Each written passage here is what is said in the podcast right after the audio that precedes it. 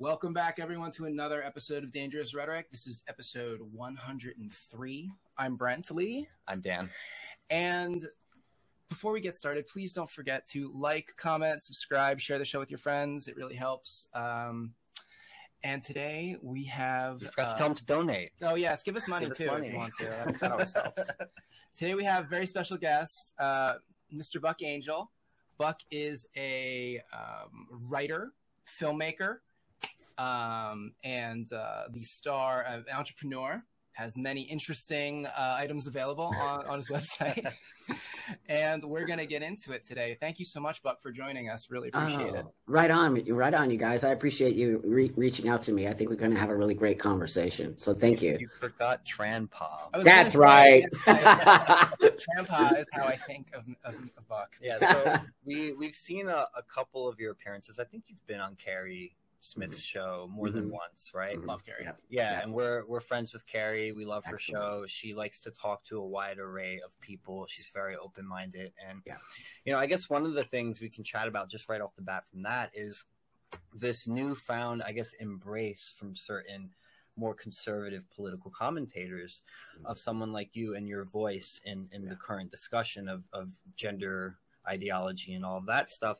Yeah. And you're definitely not someone I would consider a conservative, but there's some common ground that's being found here in, in this fight to protect kids. So, yeah. you know, when did that sort of start for you this this trans we'll call that a transition. I mean actually it's kind of an interesting transition. I mean uh, you know i'm i really consider myself a sort of a, a, liberal thinker and a sort of i think classical liberal that's what, what it's called you know yeah. just freedom of speech freedom of ways of living and all that kind of stuff. So I never thought that I would be kind of connecting with the conservative space. Um, but I do on some level because of what I sort of speak about, which is most important people need to understand here is that, you know, I fight for the rights of kids not being transitioned. And it's i don't care what an adult does. So so i think really my talking points in this whole trans space is adults can do what they want. Many are making mistakes and that's a whole other conversation. But i think what happens is the conservative space and my space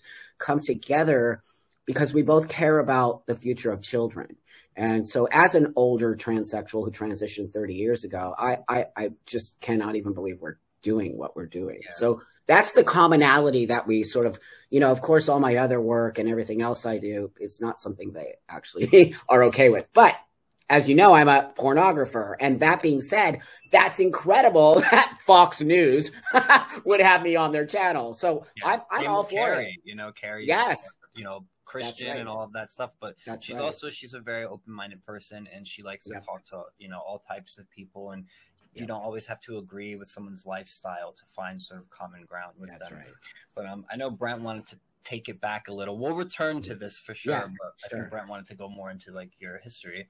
Sure. Yeah. Um, where did you grow up? Uh, you know, how old were you mm-hmm. when you started to transition, and what were the sort of like feelings? Uh, what was the impetus for that, basically? So I am 60 and I grew up in uh, the San Fernando Valley in, in Los Angeles, California in the 60s and 70s. And, you know, I was a tomboy. I was 100% a tomboy. And we didn't talk about trans stuff back in the day. It was not even on anyone's lips. Like, thank God. I'll be honest with you. Thank God. I lived an, I had an awesome childhood, you guys. I did not suffer. I did not have anything of what these people are saying today. My parents are amazing and they treated me like a boy. And, you know, I got teased, of course. I was a girl being a boy. And that's normal. All of the stuff happened to me as normal stuff in it. But I would say in my sort of late teens, maybe going towards adulthood, you know, puberty and those kind of things happen. And I'm just not understanding myself. You know, I'm attracted to girls and I'm a girl, but I'm, I want to be a man. And, you know, you can't have these conversations. So I did struggle. I'll be honest. I struggled for many years of my life, all the way until my transition, which was 28. But but with that, you know, came drugs and alcohol and all kinds of stuff that, you know, you, I mean, it's amazing that I'm still here today. And um, it's important for people to know that people like myself do struggle, but we have so much more help today. I just wasn't around when I was, but here I am. So I want people to know that here I am. I don't want to make my struggle this sort of like bad thing on some level. I want it to be sort of my journey to get to where I am today. Yeah, you had a post that you put up uh, last July, and it's a picture of you pre-transition, and you said, mm-hmm. "This is me before I transitioned to live my life male, a yeah. biological female." This mm-hmm. person lives inside of me. She helps me navigate the world. I do not hate her. I found peace with her, but it was impossible to live like this. I cry as I write this. Have some mm-hmm. compassion, please. Yeah. Yeah. Yeah, that's it. That's my story in a nutshell. And you know, I was a fashion model, a female fashion model for many years in the early 80s when androgyny was sort of like this new upcoming thing. Yeah. So I've lived many lives, my friends, many lives. Yeah, and you know, we do have compassion. Uh, we've been accused of being transphobic and all this stuff because we have detransitioners on because we don't actually believe someone can change their sex. You know, you're making cosmetic and chemical alterations to yourself to right. appear as the other sex. That that's right. what we're saying. But because we don't agree that, you know, trans men are men and trans women are women, we get labeled all of these things as if we're phobic. And it's it's not that, you know, we we definitely have compassion. We recognize yeah. that something like gender identity disorder or what they now call gender dysphoria, it exists. Yeah. It's something that's probably incredibly difficult to deal with. I personally have no idea what that's like. Right. But I would break bread with you any day. It's not a matter of a phobic thing. It's just it's not. We need to be having these conversations because of what I brought up earlier. Yeah, it, it's harming people for sure with this general affirm affirm approach with no pushback at all, not addressing that something else could be going on. That's right. And not addressing that people who are going through puberty all struggle with their identity. And most self dysphoria will desist from that uh, over That's time. That's right. given time, you know? Everything you said is the truth, and none of it is transphobic. And I'm telling you from an older transsexual person. And I have more lived experience than most of the people saying stuff out there to you. So whatever they say to you, who cares? They call me transphobic. That should just put a, that should put a, a squash on that right there. you wouldn't have me on the show, first off, if you were transphobic. Secondly, I wouldn't be on your show if you were transphobic. And thirdly, because you highlight detransitioners, I do too. And the reason why me and you have that commonality is because we see things that other people aren't willing to have the conversation about.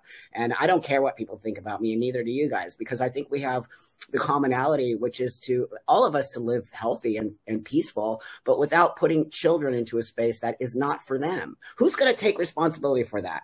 That, that's my ultimate question. Who will take responsibility for these young people who we know we know they're all detransitioning now, are going to live with things that they should never be. Who's going to be responsible for that? Yeah, and well, you mentioned something earlier too. Adults are also making decisions that are turning out to be mistakes that they're regretting. Um, That's right. Part of that is yes, it's a mistake, but I think all, also it has to do with the general affirm affirm approach now. When the approach used to be watchful waiting, so there are adults right. who I think are also being harmed, and even though they're not minors, right. they are being harmed. Every detrans person we spoke to on our show, and we've had four on, transitioned after they were minors.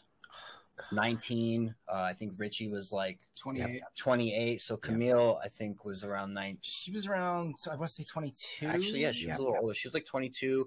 Um, Laura Becker was 19. She was, she was 19. Um, and then we spoke to Shapeshifter, who I think was also yeah, she was in, her 20s. In, around the 20s. Late 20s. So this is not just affecting kids. No. It's affecting people. You know, That's it's affecting right. men and women and you know you have the radical feminist types who are trying to kind of um, paint the whole pushback against this as like a feminist movement when it's not. You mm-hmm. know, it's it's harming boys as well. That's right.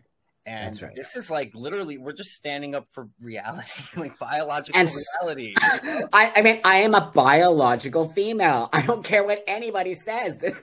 you can deny all your biology all you want, but there's no point in me denying it because that's the whole. I mean, I feel like I'm talking like in a cartoon. But I mean, erases your transition too by trying to say that that's not the case. It's like, that's right. Then are you even someone who's quote unquote trans? Because no. the point of being trans is you are trying to appear as the other, and you take that's these right. steps to transition to that. But that's if you just right. erase biological reality, then it's like your experience isn't your experience anymore. Then you're not trans. Be yeah. something else. Go over there and be something else. It's why I reclaim the word transsexual. Okay. Transsexual people are people who actually have a gender disorder, right? They have a gender di- dysphoria, just uh, uh, diagnosis. We get diagnosed from an actual real therapist, not this wing nutty stuff. And then we go through a medical transition to look like men and women. We, we, we are binary people who are live who are biologically male or female and want to live in the other sort of bio sex space. It's real simple. There's yeah. you can look at me and probably hopefully see a dude, but that's the whole point. But I why would I deny my biology? Because my biology also matters for my health. When I go to the doctor, I can't pretend like I have a penis and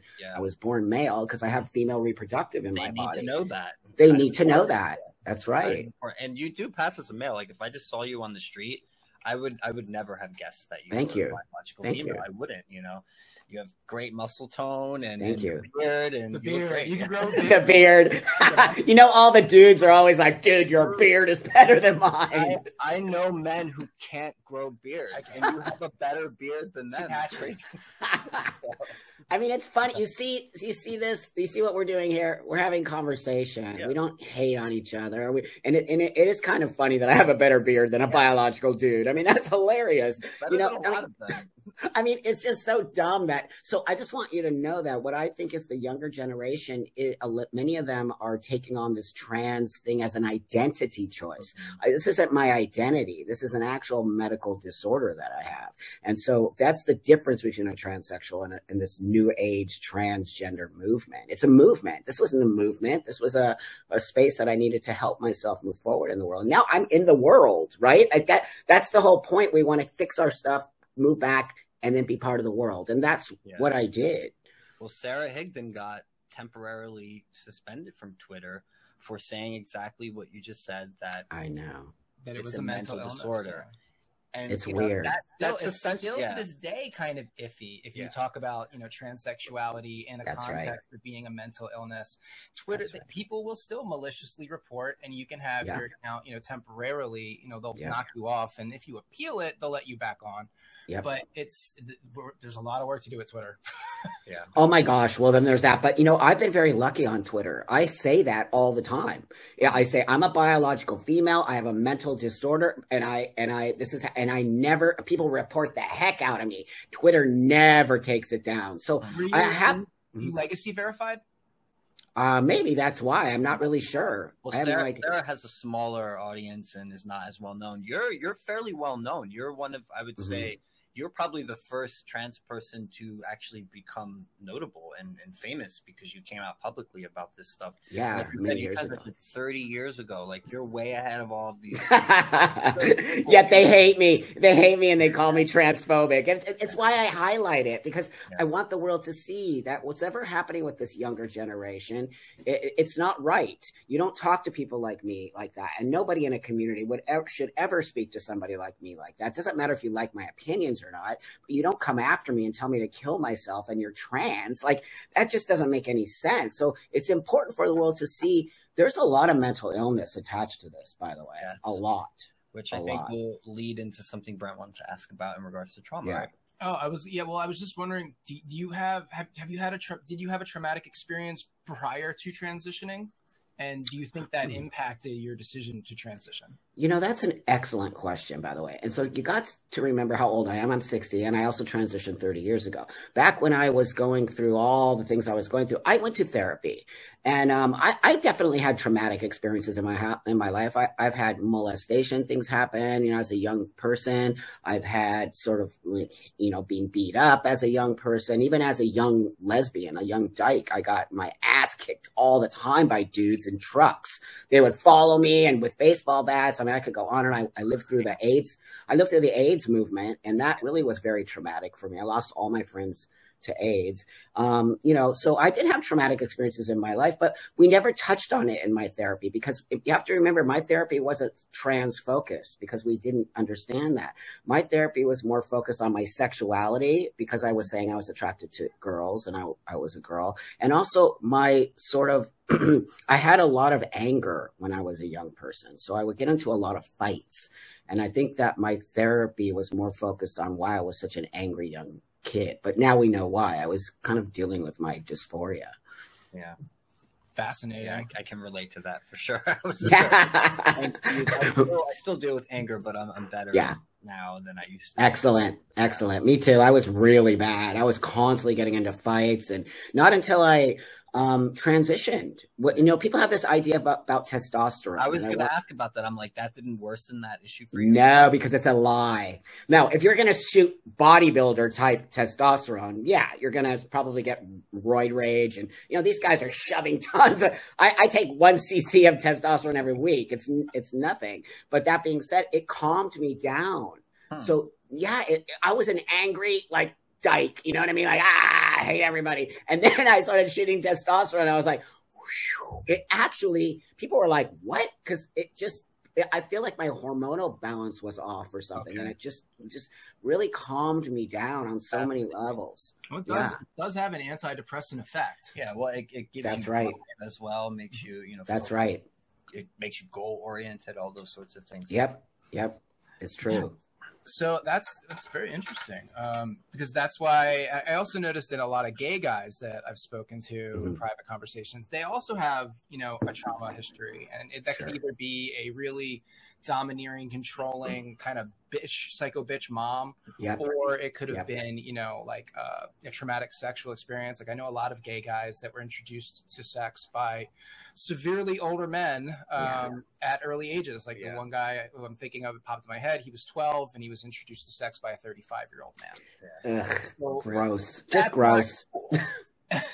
that's all I'm going to say on that. But you know, that's very prevalent and not only in the gay community, you know that there's all of that stuff also in the straight community, and sure. I see a lot of you know we can use this word or not. I'll just say pedo. Uh, uh, you can block it out, whatever. But that being said, okay, yeah, it, it, we I, we see a lot more of it today. It's be, it's become much more prevalent and much more sort. They're very bold. They're very bold, emboldened, and to just show themselves and to be so creepy and come here to your glitter family. Don't yeah. talk to your parents. Talk to me. I'm like that. That is really actually weird, dude. Like, knock it off. I feel like you're referencing a particular. Yeah. whom no, none of us like. No, dude, we're after that guy. Creep. Doesn't like you. That's creepy. Everyone who knows. Ugh. So teethy. About. I saw one of his videos right here. Yeah doing like this. He looks hungry. And when he speaks, he just sounds hungry. That's right. That's such a great analogy. He does. Yeah. He looks like that creepy weirdo, hungry. I'm gonna get you. Come into my private space. Now he has like a Patreon, a private space that me and you can have a private conversation. Uh, this is oh. the other thing. Like parents, parents are not protecting their children. They're failing predators like him. I've seen. Right. I've even seen parents right. actively you know, engaging in the profiteering of images of their children. That's there, right. There's a whole investigative thing. I went down this deep rabbit hole yeah. of parents that are putting pictures up on Instagram, you know, of their children in like bathing suits or like bath time.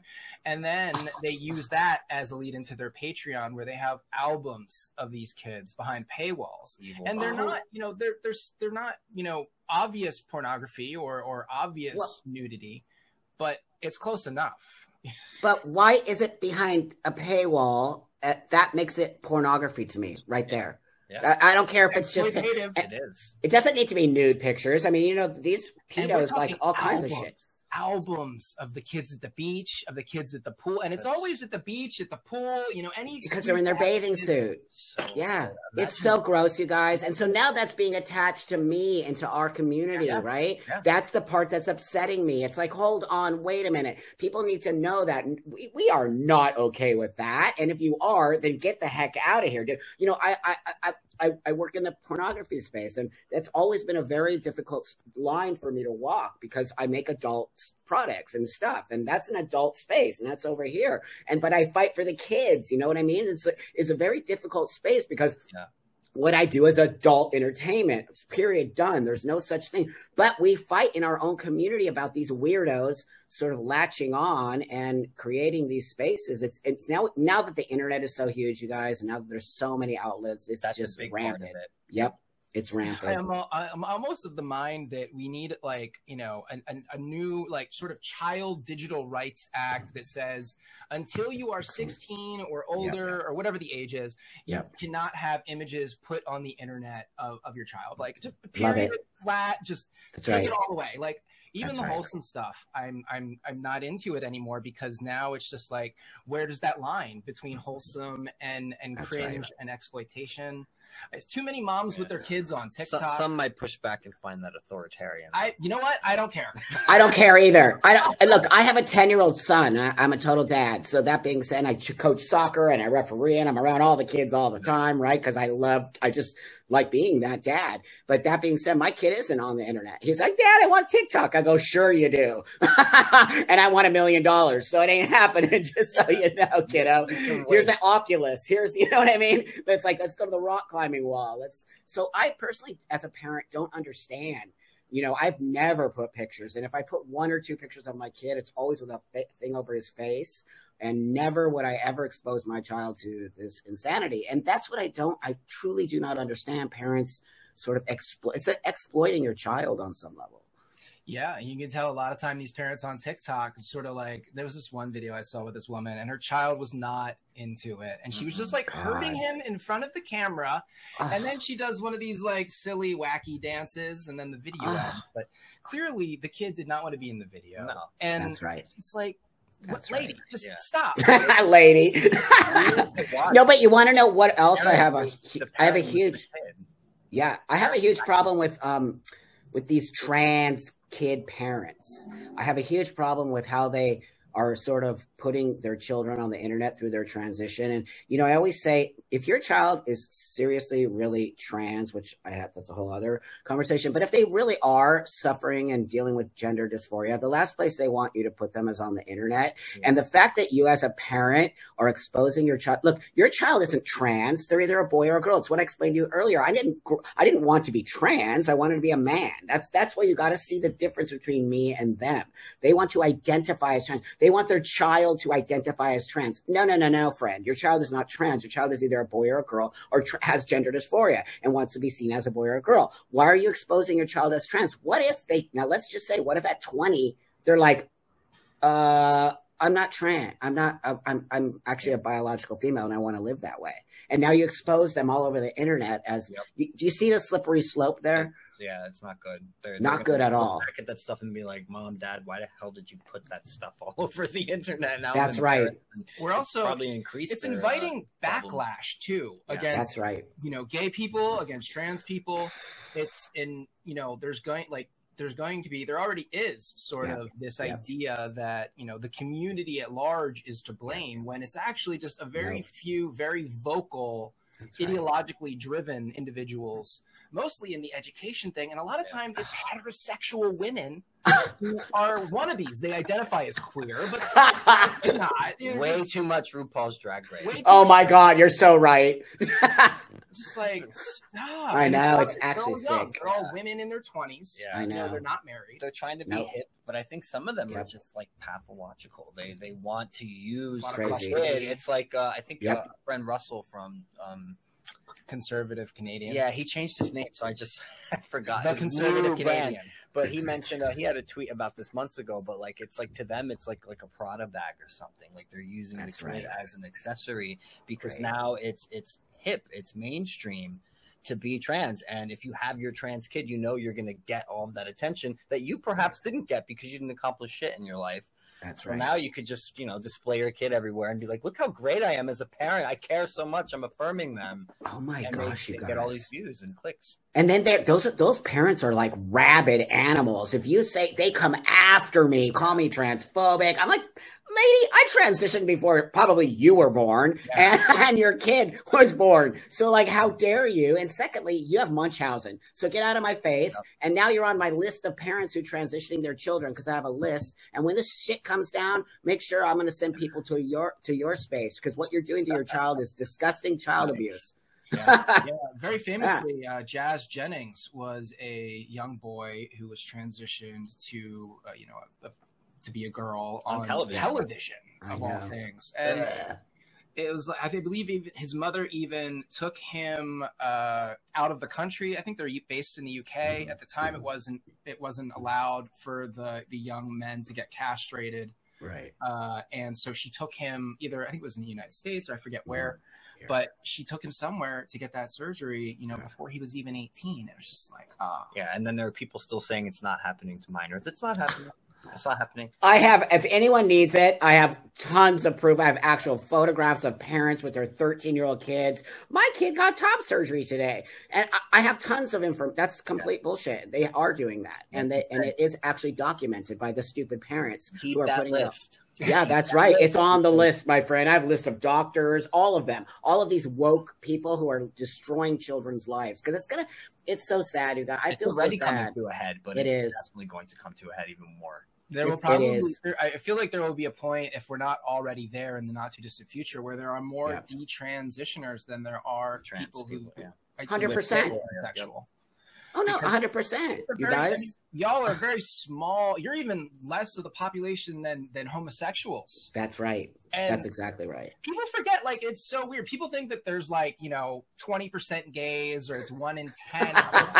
Not really. Like you know, no. there's like a lot more like of the heteroflexible guys yeah. out there that are bisexual, but you know, for all intents and purposes, they're straight. And you know, I I count them as straight, you know, for the most yeah, part. me too. You had a gay experience, you know, a couple of times, maybe. You're not gay. You're, you're not, not gay. You're not totally straight either, though. Yeah, sure, okay, but you're not. You're not gay.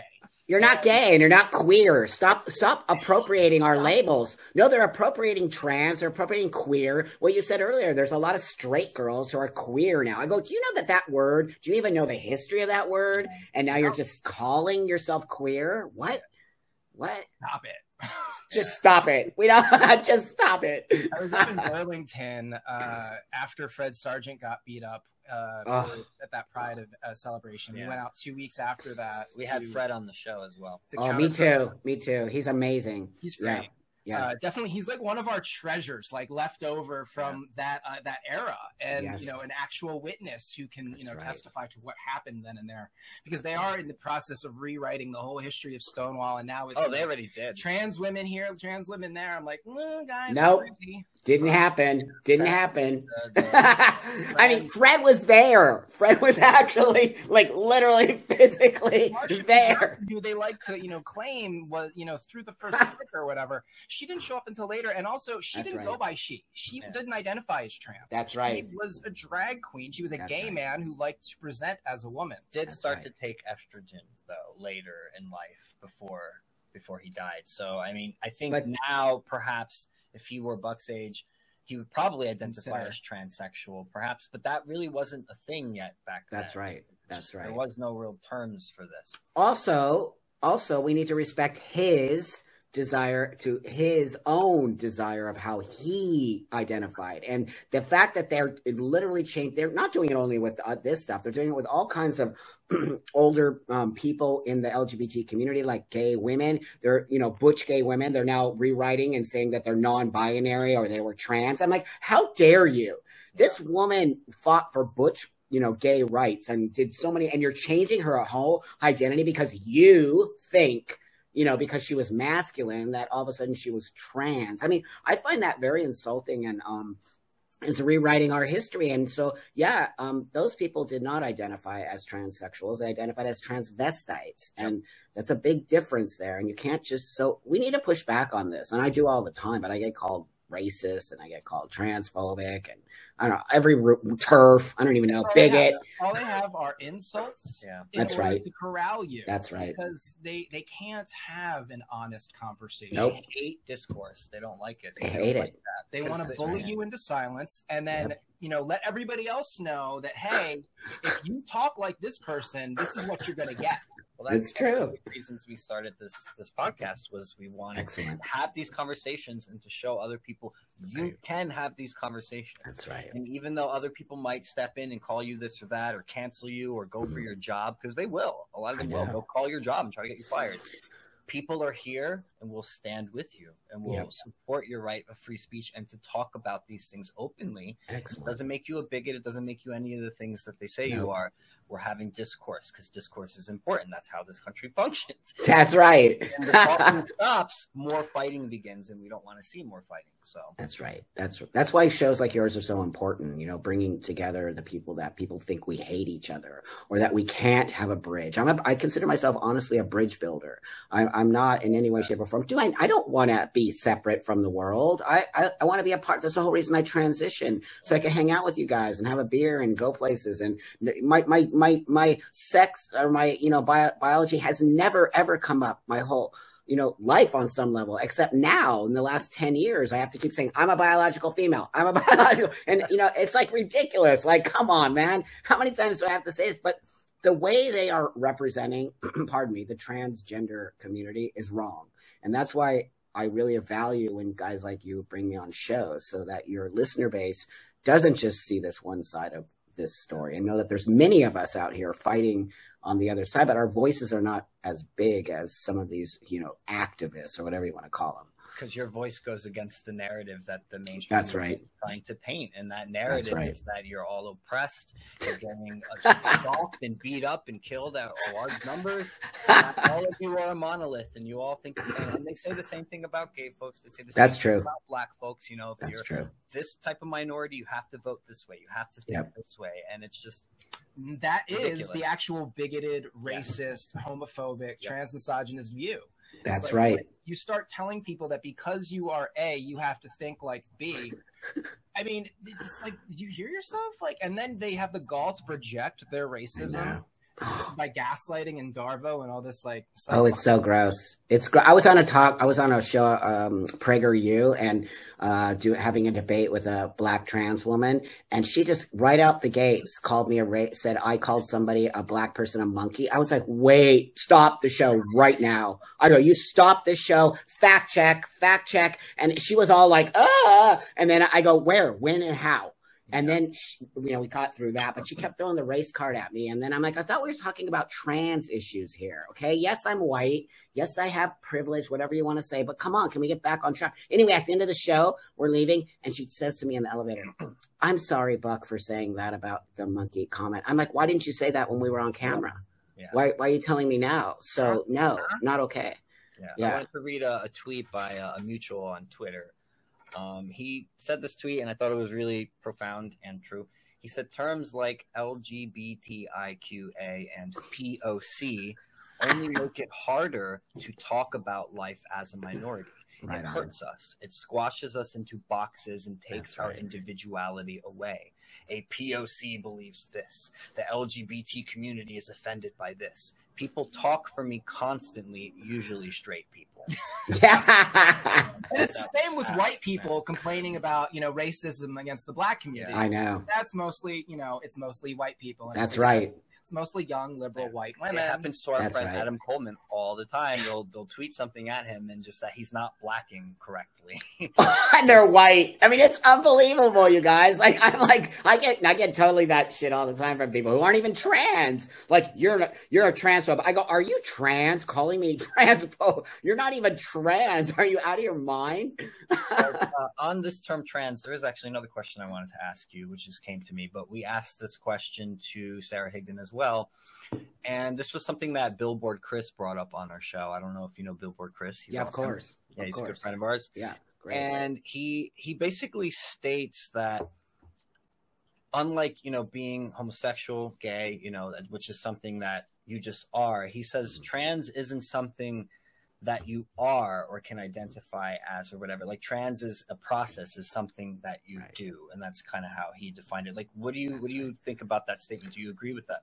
Oh well, like I told you earlier, 100% because I have a diagnosis, a medical. It, it isn't. I'm not. I'm not want to be trans, right? I am not trans. I have a medical condition called transsexualism. So he's totally right on, and that's why I have a. I have a diagnosis. I have a whole system I went through, not to live as a trans person, to live as a man. So he's right on. That's the thing is, it's a medical condition, and now they've made it into an identity choice. So that that's why this is so dangerous because these young kids don't even not just young kids, but you know, people who are just identifying whimsically as trans without any diagnosis, without any kind of understanding of what that means. So that's what I think what he's getting at, and I, I 100% agree with him. And that's why we need to bring it back to a gender dysphoric, I you know, space that where you go to a doctor and you get you know a diagnosis and you go through a whole system. Of, it's called a safety. For me, it's called a safe system. They call it gatekeeping. I call it safekeeping. Uh, Makes sense. Yeah. yeah. Here's a quote by Angel from uh, your article that covered you on Fox, which is, you know, we talked about earlier how it's funny. You know, Fox covering it is. And uh, you said uh, we we do show that there is a lot of trauma not being addressed before going to medical, and why we are having a large population of detransitioners that the transgender community is trying to hide. That's right. Angel said mental That's health right. needs to be the priority, not affirmation therapy, but That's actual right. therapy. And I think that is that is the crux of the matter here. Is mm-hmm. you know, I mentioned earlier is going back to this watchful waiting approach. When someone comes to you and says, "Hey, I'm struggling with this. I feel like I, I might like I want to be the other sex or whatever." let's get to the root of that. Is that That's actually right. what's going on? Is there something else going on? You That's know, maybe right. there's some abuse involved, maybe, you know, and trying to figure that out before just putting them on this pathway of medicalization, which is hurting a lot of people right now.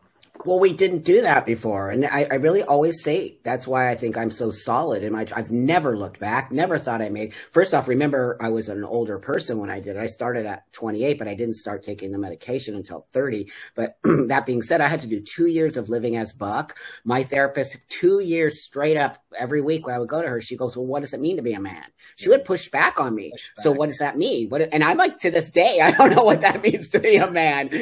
so I'm just like, if you can actually answer answer that question, then I would like to know. But that being said, you know, so we had to actually go and be pushed against and, you know, until we had to live in the man clothes and walk the world and see how that fit. You know, try the shoes on before you buy them, but you try the car before you buy it. And and since, since when do you just get to say I am? Look, I don't care about identity choices, right? However, that is that that's not going to hurt anybody. You can literally go back to changing your identity, but you can't change medical procedures. And this idea that that we keep lying about puberty blockers being reversible when we know damn well they're so damaging beyond belief.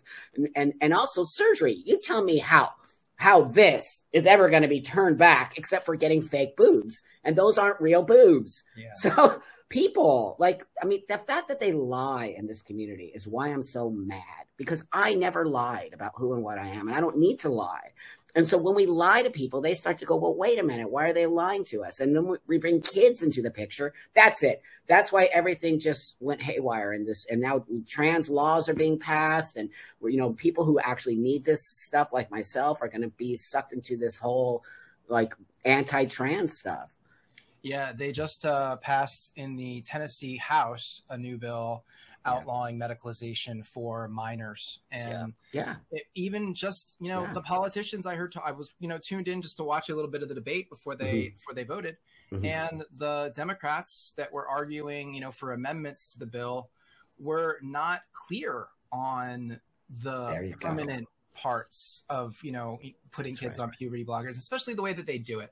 So like the way that they do the puberty blockers, there is no temporary. Yes, if you give a child a puberty blocker, you know, just once, you know, they're given right. I think in six month doses. That's so right. do it once or twice, yes, the effects are temporary. But when you're doing it for years and then leading yeah. into cross-sex hormones, which is the treatment protocol as, all, as right now, it's all it's experimental. It's and then when you it's a hundred percent experimental. There, there's no you block a child before Tanner stage two. You know, you get a 10 or 11 year old, you take away their ability to have an orgasm. Like, there you go. Yeah, and then there when you, you bring when you bring that up, they accuse you of like having pedo intentions or something. Like, why do you care about them having orgasms? Why do we care? Because first off, orgasms. I mean, I know that's the slippery slope there, right? Now we can't talk about that. All of a sudden, no, I'm talking about it. First off, don't you dare take an orgasm away from a human being. Secondly, without that human being having some kind of say so in that. Secondly, sterility sterility. So you yeah. know, you you think a ten year old, you ask any ten year old, you want to have babies? They're gonna be like, ah, no. Yeah. Of course they're gonna go like that, right? Even twenty year olds, even twenty. That's right. Lots of people when they're younger don't want kids and then That's later right. on they change their mind that's my biological clock did not start ticking until i was 32 yeah it's right on 29 right is when I started to like see my friends all having kids, and I'll be like, oh. well, of course, if yeah. I was a moody, you know, anxious, depressed, and you know, dysphoric teenager, yeah. and I would thought that this is the solution that uh, that these yeah. negative emotions, these negative feelings would go away if I just did this process. That's of right. course, I would opt to sacrifice my future reproductive potential. That's right. For you know the return and and some just some normalcy.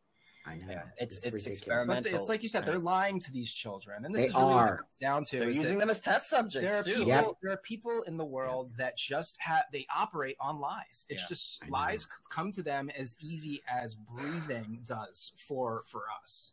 And so, and a lot of them don't even realize they're lying when they do it. Like I'm sure this, right. this Democratic politician I saw talking about, you know, how the science was disputed on puberty blockers. I'm sure he had no clue he was actually lying. Well, maybe he did, but maybe he did. no. But shame on them. Shame on them. That's called due diligence, and you know what? And that's called you better go look at every site. So you know that's why I, I look at everything. If people are always like, "Why are you following so and so?" Because I watch everyone. If I don't get all sides of the story and I don't see how they're, and the people who hate me, I follow them because I want to see what they're saying. What is wrong with everybody? Like, if you're just looking at CNN, that's all you're ever going to get. And then you think puberty blockers are awesome and everyone's going to benefit for them. But if you go watch another show, like maybe even Fox, they're like so hard, everyone's hard lined, right? There's no, there's no in the middle. I'm going to tell you that as much as I'm against transitioning children. The thing that I'm not against is letting a kid go through puberty. I'm against puberty blockers 110%. But later on, maybe at 17, 16, they're starting to feel like I, I, just interviewed a young girl, 15, a young trans girl, and she transitioned at 15 after she went through four years of therapy and puberty.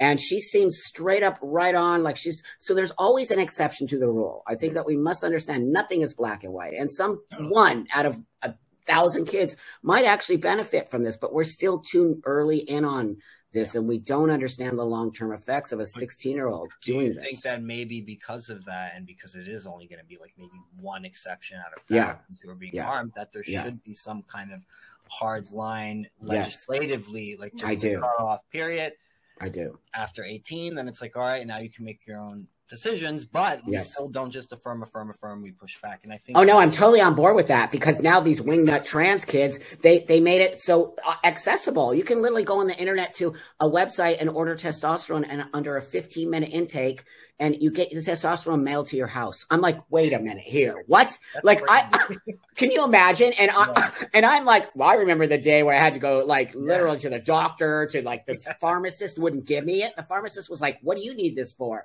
I'm like, "What?"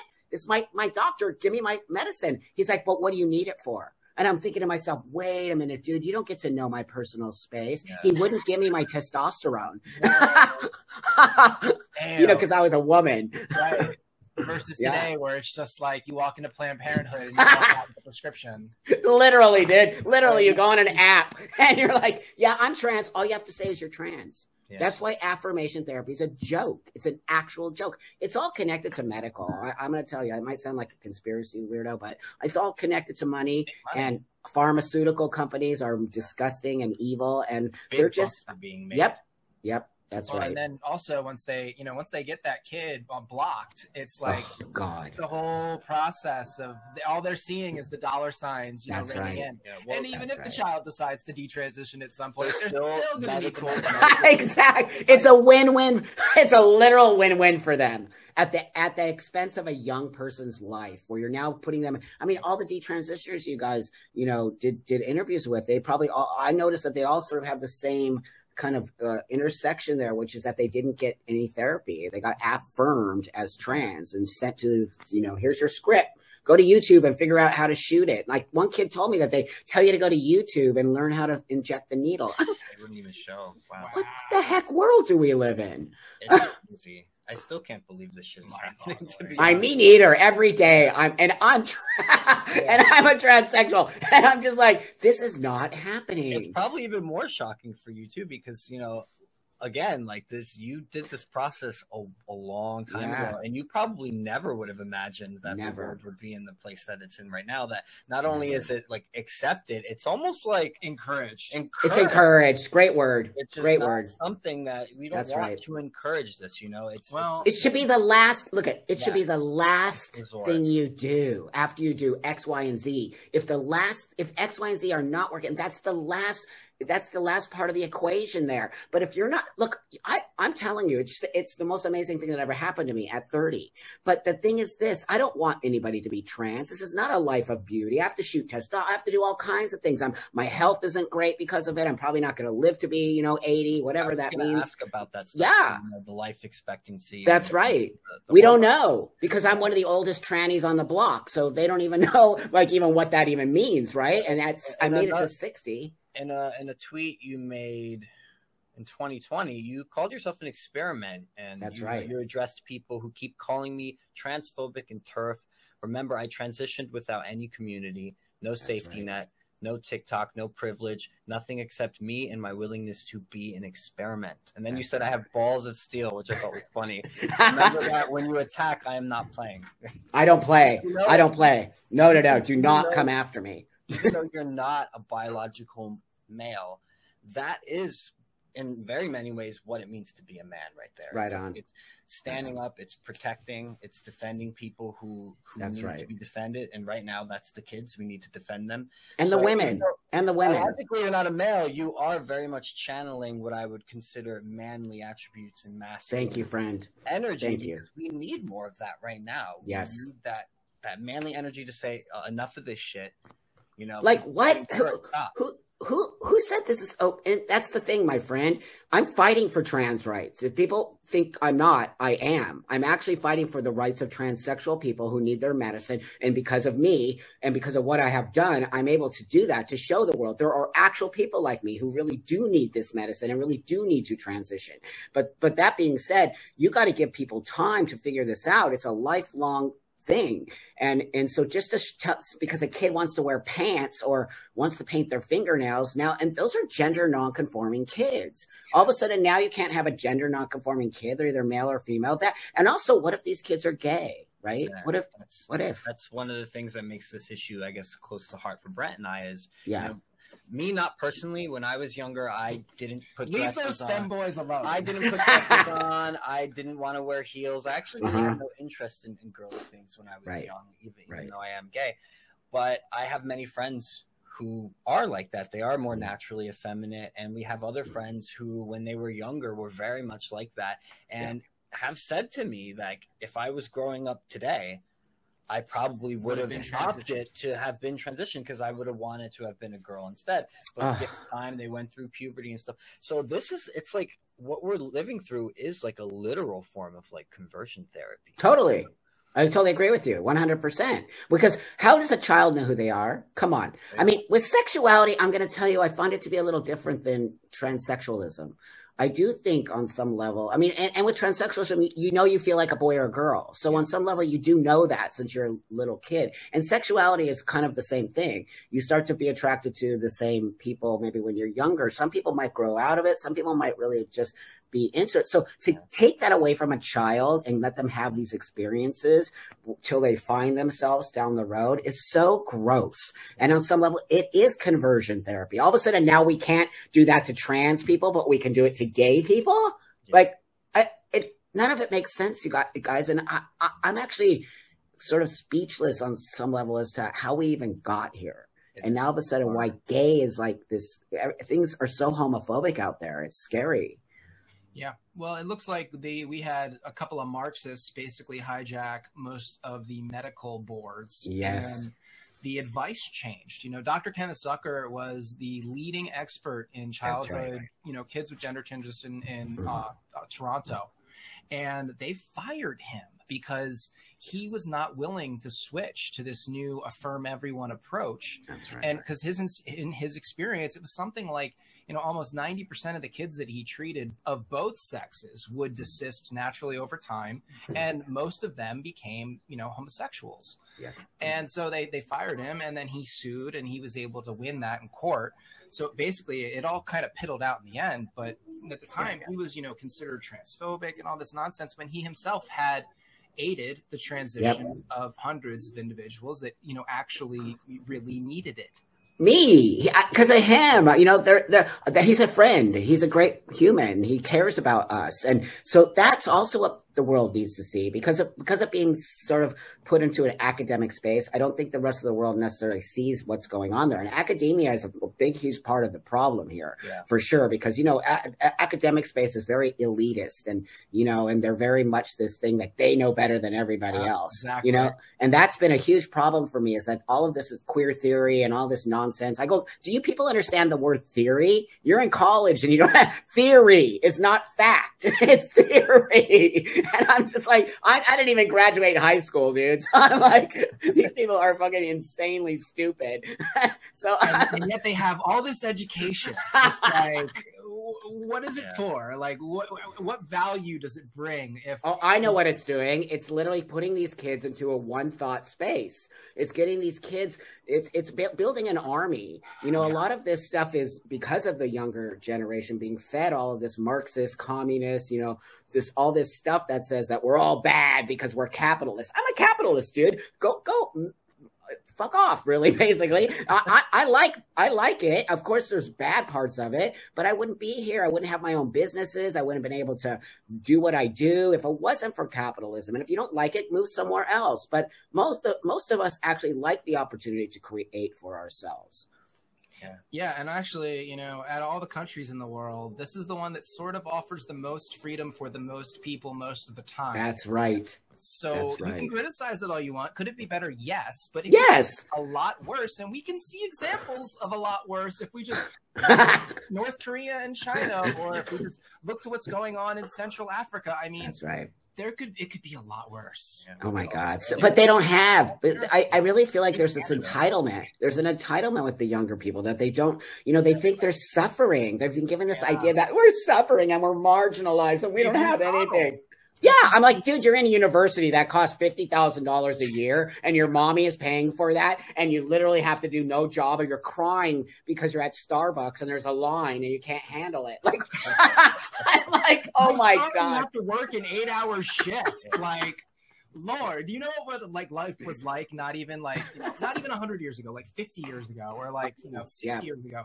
Yeah. Like there were serious problems. Like people in the 80s were dying from AIDS. Like and they didn't know what it was. And it That's almost wiped out, you know, all of our all of like yep. almost all of our gay yep. uh, mentors and our, our gay elders. That's right. And then these young kids just have no I mean, I'm 40 and, and I feel like yeah. the young, especially, they have no appreciation for their elders. And That's right. it's so important in a culture to look to your elders to get That's you know right. the wisdom because they've lived they've had the decades of experience yeah. they've made all the mistakes they've got stories that you wouldn't imagine you know and yeah. so it's very important to have that's those, why, those intergenerational conversations. Thank you. That's why I've always been very close with my grandmother. She's 82 oh, now. right on. Best friends. I need to call her actually. I've been yeah, you do.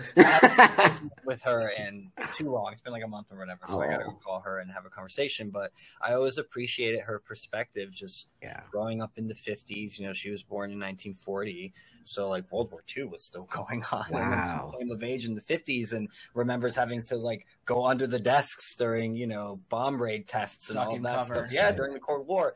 So she's seen the world change so much. And I remember uh, not that long ago, a few months ago, this was last year, I was on the phone with her talking to her and I was trying to explain the trans phenomenon to her.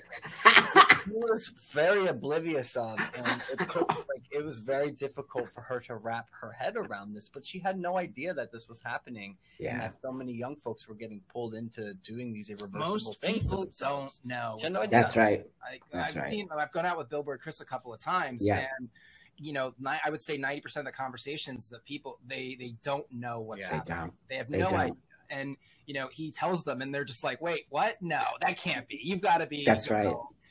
And it's it's funny to watch him educate them, and then to see them be like, "This is this is this is not okay." Yeah, that guy's a badass. All right, I, I he is. Ears a bit yes, here. Switch. And one of the subjects we wanted to talk to you about, because I feel like a lot of people who bring you on their show avoid talking about it, and that's the subject of pornography. We, we right. we had a discussion about that on our show before, and you know, I guess I wanted to kind of go into your perspective on it, and maybe we can give some our perspectives of it as well. Right. But I guess the first question I will ask is like, overall, do you think pornography is something that's like healthy? Is it good for society, or is it something that should kind of remain? a more marginalized thing. I know you mentioned earlier that that's an adult thing for adult spaces.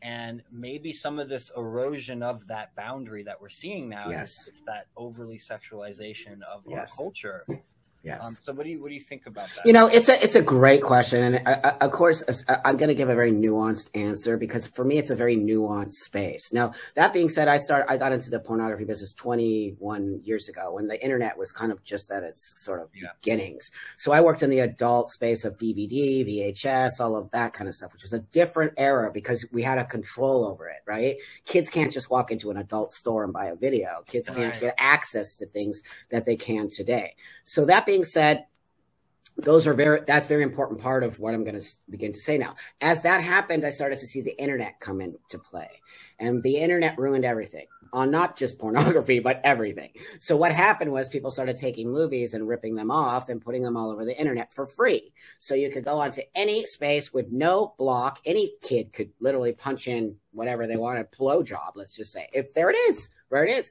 And then they started doing these spamming. Remember spam in the fucking like maybe in the nineties when they yeah. do they were doing porn spam and everyone was getting so I saw my industry change as well as this accessibility to things that should never be accessible to young people. So then I had to sort of change my own because I'm very pro sex. I believe it actually helped me become very sort of grounded in my own body because for people who don't know, I don't have, I didn't have penis surgery, so I still have my vagina. And it was very difficult for me to sort of understand that in a sexualized space. Pornography helped me, and it also helped a lot of other trans men. My porn really focused on trans male sexuality, and so then this idea of the internet came, and everyone just started putting stuff up on the internet, and then OnlyFans, and then da da da da da, and then it just became the Wild West again. Because back in the '70s, it was the Wild West, which means that we have nasty, gross stuff happening in porn. Then we created laws around that. Then we had two two five sevens, and we really got really hardcore in our own industry. We really policed ourselves. But today we don't police ourselves because it's not the same space and it's not studios, right? It used to be studios like, you know, like Titan Men and all that, right? Yeah. Not today. Anyone can do it, put it up. So if it, it's a free for all. So I have a, I have I, how I feel about pornography is I do feel it is an important sub, it is an important medium because it's a medium, it's a film medium, but it's around since ancient times, forever, forever. And, and, and, and, but it's an adult space and only adults should be accessing that. The problem is today we don't have that ability to to monitor to to to sort of put it in a space where only adults can see it. So now, oh, it's difficult for me because I don't like what's happening in any way, shape, or form. And I'm not necessarily a pornographer anymore, right? I create yeah. products. I create sex toys and yeah, yeah. products that help people sort of move in their own personal space. So I'm glad I'm not in the film business anymore because I don't think it's good. And I do think people misuse it. And I do think some people get a hold of it, especially young people. I'm seeing it all over TikTok. They're sexualized. These are 16 year old kids doing this stuff. It's not okay. Now, when we were 16, we were sexual and you have that. You come into it and all of that. But are you seeing the things you're seeing that you're seeing today? No. Yeah. And that not, could be very damaging. That's for sure. That's for sure. And some of the stuff you see and, the, and then and then the furry, you know, the furry stuff came out of the sort of BDSM space. It did. I remember yeah. I used to go to furry conventions just because I thought it was hilarious. But now, but now it's like that got into the kids, and I'm like, do people even understand where this like sort of came from? And all of it feels very sexualized to me, and yeah. I think you know, it's difficult for me because I do believe in pornography as a positive thing, but I see it being used as an, and I, I think it could probably use alcohol or things in the same manner, right? So it's like alcohol well, is. I was going to bring up mm-hmm. addiction and, you know, yeah. talking about yeah. kids, but also in regards to adults and yeah, porn addictions. Like, what do you think about that? Because I, yeah. you know, I've struggled a bit with that. I wouldn't say I have an addiction, but I yeah. think indulging too much in that medium isn't good. Right. I didn't find it healthy for me. I found it was something you would turn to when you were lonely or going through your own issues. But instead of addressing your issues, like turning to the bottle or turning to weed or all those other things, it's something you're using to cope instead of actually uh, dealing with the issue itself. There you go. And you know, a lot of adults are actually struggling with full blown porn addiction. And that's true. You know, what do we do about that? Because I know there there are people who don't even think that that's a thing, or they view it as a laughable a laughable issue, a non-issue, because they're like, oh, well, porn's normal. Everyone watches porn. You can't have no. that. But you know, I've been on forums. I've read testimony from people on Twitter sure. and, stuff, and who have really struggled yes it. i agree. It's too accessible. That's the problem. So so right it's too accessible. You can't just go in any store and buy alcohol. You can't. So how do we now and we have these conversations in my own community all the time. I go to a lot of conferences. We have a thing called the free speech coalition. We all really want to lock this down. Don't think we're okay with what's happening. We're not. But we're all trying to figure out how to make it accessible to the people who need to see it or want to see it and the people who should not be seeing it. Now that being said you're right. Addiction you know i'm 30 years years sober from from from alcohol and and drugs and all of that stuff. But I use cannabis now. I'm, I'm California sober. So I've heard that term before. California sober. I'm California sober, dude. you know what I mean? Like I used to be a drinker. I was gnarly, but anyway so I, I, I think we're all sort of struggling with this. And I don't think the answer is to just literally make porn illegal because then you're going to cause bigger problems. You're going to cause underground stuff to happen. That's right. And that's with anything. I believe the same with drugs and all of that kind of mm-hmm. stuff.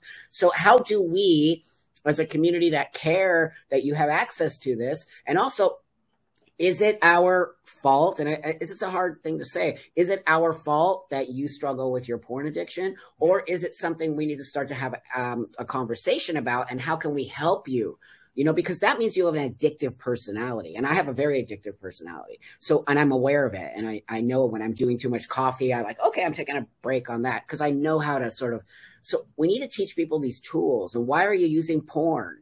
What what's going on with you? Why are we not sort of addressing what's actually the underlying issue with your porn addiction? Because there's an underlying issue there. There always is. There always is. That's right. That's right. You can't blame it on porn. You have to sort of understand why this person is addicted to the pornography and what is happening in these spaces that they're using porn to sort of just escape. They're using it to escape on some level. It also, a porn is not a great introduction to sex. Yeah. That's right. It's not, it's not realistic. That's right. Um, That's also, right. You're seeing professionals perform in a professional manner. That's you know, right. It's not you're not seeing what would be a private awkward moment between you know two teenagers sort of That's fumbling right. each other. Yeah. And and I think a lot of the times it especially gives young men the wrong impression, especially mm-hmm. heterosexual porn, because you know it's just it's nowhere near reality. No, nope. and it's the same for a lot of gay porn too. It's yep. like it's not, you know, it's it's just not as as you know fancy or as visually appealing, or the yep. activity isn't as vigorous as it yep. may appear on the screen because you just can't you can't jump into those kind of yeah, things. It gives an unrealistic, gives unrealistic perception of what actual. That's right. I do, I do think that the responsibility really is is with the parents, and sure. you know, because the parents control whether or not the child has that's right with internet access, or whether or not they have a, a, a pad with Wi-Fi in their room or. Mm-hmm. Mm-hmm. Like I'm a big fan of wired internet access and regular. That's right. Excellent. Like as soon as you know when, when they're adults, when they can pay for their own stuff. You know, but if you're if you're dependent upon you know the parent system for internet access. Mm then you do have a sort of control. You can sort That's of right. moderate. And we've sort of been very hesitant as a culture to regulate that or encourage parents to regulate that. Mm-hmm. And, and, we have seen that there are parents, especially parents that have tech jobs, that do, you know, clock That's that right. shit down. They know because they anyone. know. Exactly. Right we should have this sort of wider, you know, I don't know, like educational moment. Like this is something that you know teachers would theoretically, you know, impart to children that they shouldn't be on the internet, but they're actually doing the opposite. They're encouraging yeah. them to read pornographic books, and I um, know it's shocking, actually. I'm totally against that. And I'm somebody who clearly thinks sex is important and talk about it. But how can you start talking to kids like that? They're so innocent. You know, I have little talks with my son. He asks me only if he asks me, right? And I always, it's so cute and innocent and it's so awesome. It's like, so what's going to happen with this when I go through puberty? I'm like, oh, wow, some interesting things are going to happen to you. But it's so cute and innocent. And like, I, you know, we don't make it dirty here in our house. We make nothing dirty. If he wants to even run around naked, it's all okay. He's like, why can't we be naked in the world? I'm like, because people are stupid. you know, like it's okay to be naked, dude. It's like your body's awesome and everything is, you know, so I think parents do need to take responsibility for these things. And I think if you don't shame certain things, then you don't grow up with the shame around it, right? Like we don't shame sexual. We're not talking about sex to our 10 year old, but you know, we, we just have this sort of more open space and we understand that he shouldn't be seeing these things on the internet. And he does have a lock, by the way, on his uh, internet, but he's so good. He would never do it. I just know that he wouldn't do it because I think that we're so open with him and we're honest about things. And I think that also is really important for yeah, kids. Well, it's the parents' You're also actively parenting. I think a lot That's right don't act. That's right. Parent. Well, they just sort of why the kids are turning to teachers. Right. They just give them, you know, they give them. That's right. And then the parents is off. Like I've, you know, I've had, I've, I've been a professional nanny and tutor uh, mm-hmm. in the past, you know, like ever since I left my lab job, mm-hmm. and that's it's been. I found it really rewarding, but a lot of the times, I see the situation where the parent is busy. You know, the parent has that's a right. career parent has you know activities that they're interested in. Yeah. parents also may be struggling with addiction and so they can't yeah. give the child the full attention that really that they so need. yeah and so they you know they'll, they'll give the child entertainment. They'll give the child you know video games. They'll give the child you know like cell phone whatever the child mm-hmm. wants. They just sort of you know okay here but you gotta do this for me. You know it's a lot of actional kind of thing. Uh-huh. and it's like the worst possible thing. Like your child just really wants you to spend time and listen to them. Totally dude. Oh my god you hit it right on the head. Like come on take your kid to the beach. Go to the park with them. Walk the dog. Like spend you know it, it, i don't get it. I, I think because you know, there's so much going on. Everything is so about the internet these days. It's like, blah, that's why it's so gross. And like, get off the internet, people. Yeah. Like, there's an amazing world out there, and like, there's so yeah, many. I, and, and like, I a bit on social from social media. It's so gross, you guys. I'm doing see, it like a little bit during the day, and just that's right. That's right. I do my I do my three or four posts, and I'm done, and I'm like move on to something else. You know what I mean? It's just it's addicting. I, I think, you know, we were it's addicting addictions, and it's like uh, that's right. Social media is one of the most addicting uh, things. It's gross. And then we had this yeah. whole period that we went through, you know, for several years. That's right. We were forced into our homes and yep. businesses were closed, and yep. that only made the problem worse. and that's when a bunch of people became trans. that's when all these kids were like, "I'm trans." I'm like, "Oh my god!" Talk about trauma. I mean, you could argue that that event, you know, like kid, keeping kids out of school, that's traumatic. Traumatic. So, uh, another another thing I wanted to talk about in regards to the pornography subject yeah. is, yeah. I guess, the the moral implications of it. Because mm. me personally, I'm someone where I know not everyone views it this way, but I, I view sex as something that's like sacred. It's a special okay. thing between sure. people and bonding. And you know, do you think yeah. porn waters that down, or do you think it encourages a more just animalistic, carnal way of looking at sex? Mm.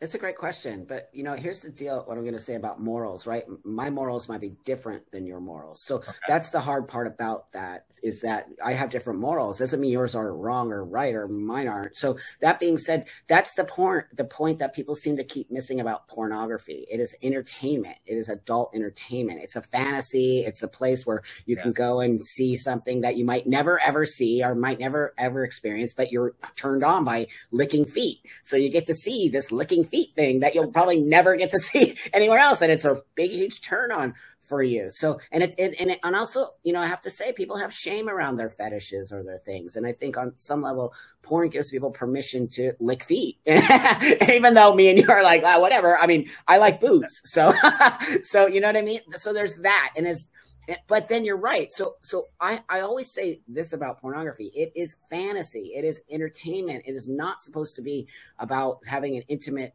relationship with somebody. That that's an emotional space. And I do think that intimacy and emotional sex and all that is very important. But I think of it as a different space than um, and if you're watching pornography for intimacy then you're in the wrong space and you shouldn't be doing that yes, pornography is not a romance. That's right. It's literally go in, do your business for five minutes or whatever, how long it takes. Romance and your novels do have somewhat pornographic oh, scenes in them. Yeah. That's true. That's true. But that's different again because you're using your mind and you're sort of reading. Yeah, totally. it's totally different. But with a, with a video, you know, you can pretty much today punch in anything, clown porn, and yeah. it's there, and you get to see a bunch of clowns having sex. oh my god, clown porn! It's it's kind of uh, it's almost scary the amount yeah. of variety yeah. and just the the sheer volume of pornographic content that that's it's crazy. It's it's, it's so crazy. much. It so is much. so much, but you know, it's a hard conversation. I appreciate you guys talking about it because people don't, people are very hard lined on it, right? They're very much like, you know, this is why I sort of kind of have to keep mine over here, or else I wouldn't be able to do the work I'm doing on Twitter and all these other spaces. Even though people are like, "You're just a pornographer, get out of here, you freak." I'm just like, really, dude? You're just not listening to me. So that's my business over here, right? Yeah. You're a milkman understand your perspective more on it as someone who Thank you. you know, has experience in that. And Thank even you. though we might not agree, that's right, is about it. The point is that's to right. have to have the discourse. Also, our show is Dangerous Rhetoric, so dangerous things, right? Things that are considered yeah. taboo or that other yeah. people are uncomfortable talking about. We yeah. want to go there. That's that's right. the show as and well. don't. Yeah, I wanted to bring up also Rule Thirty Four. I don't know if you heard of Rule Thirty Four. Uh uh-uh. Yeah, so it's this is something that came up on I think 4chan, which was an internet forum. Okay Right. Um, basically, Rule 34 is an internet meme which claims that internet pornography exists concerning every conceivable topic. Um, mm. Basically, if it exists, there's porn of it. That's Rule 34. Possible. So, okay. like, Grindr porn or like mouse porn or like, yeah. I mean, in the world of porn. Well, I'm going to push back a little because that is, but it's a meme. It's a joke. I, well, yeah, it's kind of a joke, and it's probably almost almost 100. percent I mean, when I started, there was nobody like me. I was the very first. My claim to fame. My mom's so happy. But that,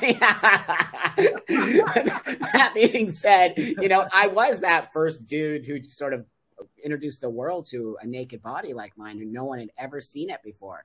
So you know and for me my, my point in the beginning was on some level it was activism in this way because it never existed before i did it. I sort of on some level created this genre. And um it, it was it was weird because people just had no they were like what? You're why would you cut your penis off and put a vagina on? Like actually no.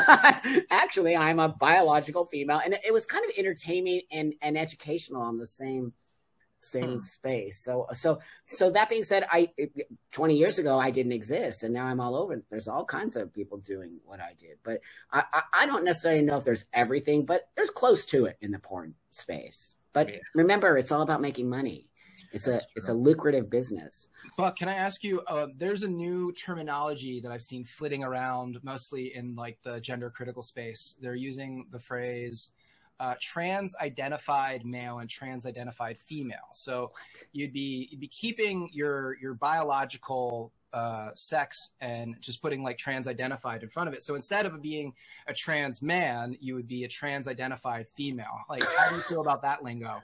Well, there you go. Stay over there, people. I have nothing to do with that shit. Like, I had a sex change, quote unquote, right? For lack of a better, what we used to call in the back in the in the day, sex change. So I, I'm not a trans identified anything. I'm a I'm a person who has a disorder called gender dysphoria who transitioned it's called transsexualism transitioned to be a man that's why i don't put my pronouns or any of that kind of nonsense because so those people are on some level again appropriating i feel like it's an appropriation of a of a of a disorder and they're kind of making it into anyone can be trans well okay anyone can over there but over, over here you can't. Yeah. Oh, stay over there underneath your trans umbrella that keeps getting bigger. And anyone and ever now there's trans animals. I'm just like, what? Or there's trans. What? Oh my god, you guys. Tra- what?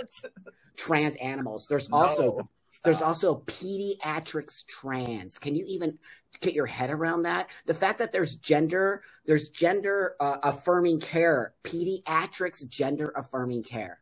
I'm like, we, you, you people are insane those, those, two words should never even be put in the same. Totally nuts. Yeah. Nuts. Yeah, like nuts. were saying before, this stuff's going to come to a head. And, oh yeah, you know, it is. It's going to create backlash against people well, like us. Now we That's have. Right. Is. We've got That's right. States, we have some states going, you know, the route of Tennessee and Utah, where they're outlawing it for minors. That's right. And then you have the opposite where you have like California and now Vermont, Vermont which is the most yep. recent. They're, they're yep. passing these like trans sanctuary laws Gross. where basically if you the, the, short of it is if you are having you know a divorce disagreement with your wife and she wants to transition right. your son or your daughter she can abscond with the child to vermont or california crazy and the state crazy. will automatically side yeah. with her you know eh. nothing else you know taken into account nothing and this well, is what's Vermont, happening it's even crazier like vermont's even crazier because yeah. you can sue them back if they, sue, back you if they sue you to stop yeah. you know so if if mom absconds oh with little Johnny to Vermont and wants to transition little Johnny, and dad is in Texas, their home state, and he yeah. sues in Texas, sues yeah. to stop the transition. Yeah. She now has a, a right under Vermont state law to countersue him for what they call they created a new class of litigation called abusive legislation. and this is the first time that they can you, she has grounds under vermont to sue oh him for him suing it's oh crazy. Oh it's God. very unconstitutional. A hundred percent. Uh, you know, I live in California, and, and I'm disgusted. It, yeah, it's it's it's just cuckoo bananas town. And Jeffrey Younger, he's kind of in this situation. His wife absconded with their wow. twin boys, and yeah. one of the boys, she's trying to transition. Right. And he no longer has any parental rights. Uh, they took all his parental rights away and I've watched him. You know, he's gotten very radicalized because of this, yeah. and it's it's very sad yeah. to see. It but is. when somebody goes through a personal situation like that, when the state helps that's your right. crazy bitch ex-wife transition child against your will, that's your child. That's the flesh of. That's right. And there we go with the state now. The state is jumping into my personal business. Are you insane? You don't touch my kid. I will gnaw your legs and arms off if you come near my child. So that that's the thing that's so gross, you guys. And as a parent, I'm disgusted that we're passing these types of laws. I, I talk to a lot of parents. They contact me constantly. Help me. You know, uh, my kid says they're trans and they're 12. I'm like, oh my gosh. Yeah, totally. Const every day. I just dealt with a person now and I'm deal I deal with a lot of cool organizations. So I'm literally have these great organizations to send them to to help them. But I have I'm helping this one woman get her child back. Her the same story, almost the exact same story. Right. And then and, and but the courts are are keep ruling against her, which is so shocking to me. And now her child who was 13 doing this is now 15 saying, "Oh no, never mind. I'm actually a girl." And like the mom's like, "I told you." Yeah. And you know, it it, you guys, it's so shocking that we have kids. That if if kids were never in this, who cares? Like whatever. But you know, kids, you guys are we're talking about children who are going to be so insane when they get older, and they're going to be like, mark my words, you you all know it. It's just going to become something so like, what did we do to these children? Well, it's like you said earlier. It feels like they're trying to create a divide between the generations. That they That's want right. this army of young, sort of neo-communists right. that That's wrapped right. up in this critical race and this critical gender ideology, that are so you know segregated that they literally you know, could be deployed as foot soldiers, that they would be willing to yeah. use violence against the older generations. And this is what That's happened right. in China. And the Chinese immigrants are now all being like, hey, this is a big warning. Yeah. This is a big warning. That's right. That's right. Is that called the four something? Five, four or five olds was. That's right. It's called like the four olds. Old That's right. That's right. I can't remember. They're doing the exact same thing here. That's exactly what they're doing, and it's so sick that people. But here's what they're doing, and any any of these kind of weird culty organizations, they always get the kids. They always get the young generation because they're fearful. Look at all the the trans rights or human rights. These these little kids are like ah, they're like maniacs. They're, they're literally ideas. like old ah. culture, old customs. Old yep, that's it. The four. Right. Yep, yeah, and they're right. performing struggle sessions that's in right. our country now. Except the struggle sessions are now uh, mostly being performed digitally. That's where a lot of that happens. Is wow. you get digitally dogpiled on, or you that's have your, right. your you know That's your job contacted by a whole ton of people saying you need to get rid of this person because they tweeted this or whatever and that's happening like to a lot of people and then the job or the the employer will fire the employer, distance himself from them because they don't want to be wrapped up or tied to someone who's perceived as being transphobic or that's right the way that they're being labeled right. by this this mob. No, it's so crazy. You know that they have something now called sensitivity readers, I think it's called. And they're starting to go through all the books, you guys, all the books, Dr. Seuss, everyone, and taking out language that is feels uh, offensive. like, my kid, I was telling my kid, and he's like, Dad, that's like putting clothes on a naked statue. I go, That's exactly right. you got it. yeah, imagine we started covering up David. Or, you know, like, yeah, Dude, sensitivity readers. They're supposed to be the liberal ones too. I know. So, oh wow. You know, they're and then they're point. accusing us of banning books because we don't want sexual material in, in public school libraries. Oh my god, like, that's so not crazy. banning books. That was always a rule that you didn't have. That was a rule. Material in schools. It wasn't that's right. Books. That was a We're rule. Not banning them. You could go buy the book somewhere else. it was not funny. have it in schools. I read a story uh, this week about a lawsuit that was uh, finally got through the courts and it went through all the appeals and they eventually settled it in favor of the parents and the parents had originally gotten kicked out of school board meetings because they were reading from the books that were in the library. And the school was like no no no no. You can't here. Our policies are such that you can't read that indecent thing here.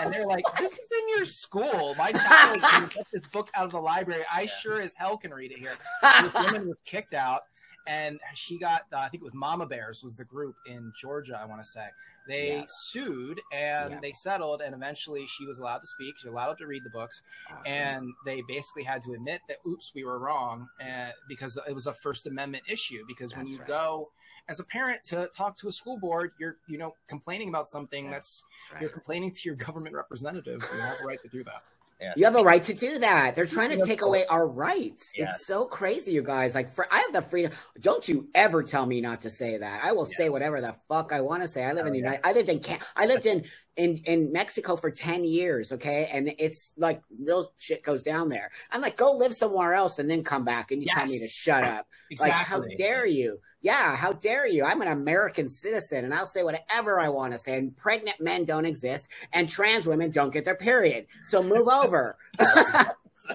if you're bleeding from your neo vagina, you should probably Dude, dude, this is where we are. No, like, we're literally here. Uh, the last thing I guess I wanted to ask Buck about is, uh, you know, before we started filming, you mentioned that you're working on a book right now. Um, yeah. I guess a memoir or a biography, yeah. perhaps. Tell us a bit about it. How far along are you? When do you expect that to? Gosh, you know, I've been doing this book for five years, okay. but you know, that's okay. okay. I've been. thank you. take a while to write, dude. I'm not a writer. I'm a speaker. So yeah. two different places, right? But, but that being said, um, I, I, really always believe that timing is everything.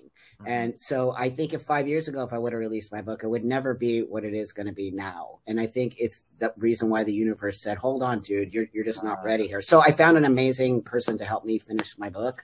And we're going, we're finished, we're doing it right now. We're hopefully being going to be able to get it out by this year, hopefully probably near the fall. But um, I you know I just want you all to know that I've had a lot of pushback by publishers of course, because I'm saying things that don't resonate with this new trans space. So a lot of publishers are like, ah, you're controversial. And I'm like, isn't that what sells books? Yes. Like, duh.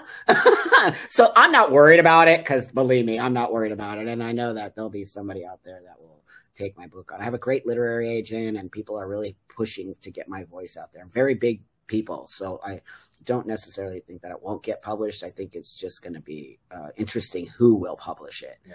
So yeah, and it's a you know it's my life story, which you will never believe. You'll be like, this didn't happen. No, I did this happen? That didn't happen. Like That's it's crazy. Unique life. And again, this is why people really we should really respect our elders because they've been there. You guys have you've had these crazy experiences. You've yeah. you've been through things that most people yeah. won't be able to understand, no. and so they should just listen. Like just just passively absorb it and yeah. think, you know think form your own thoughts about it but at least be willing yeah. to hear somebody out mm-hmm. and see where they're coming from yeah, and reacting emotionally yeah, without having a temper that. tantrum. I don't understand why they push back on me. I really don't because just because i have a different opinion i'm like you guys I, I i grew up in a different space and i see things differently. My i see things i'm not i'm not against the trans community. I'm actually for the trans community. I've fought for rights. I've gone all over the world and actually helped to change laws across the world. It's not that and I, that's not what so, some they're seeing something else.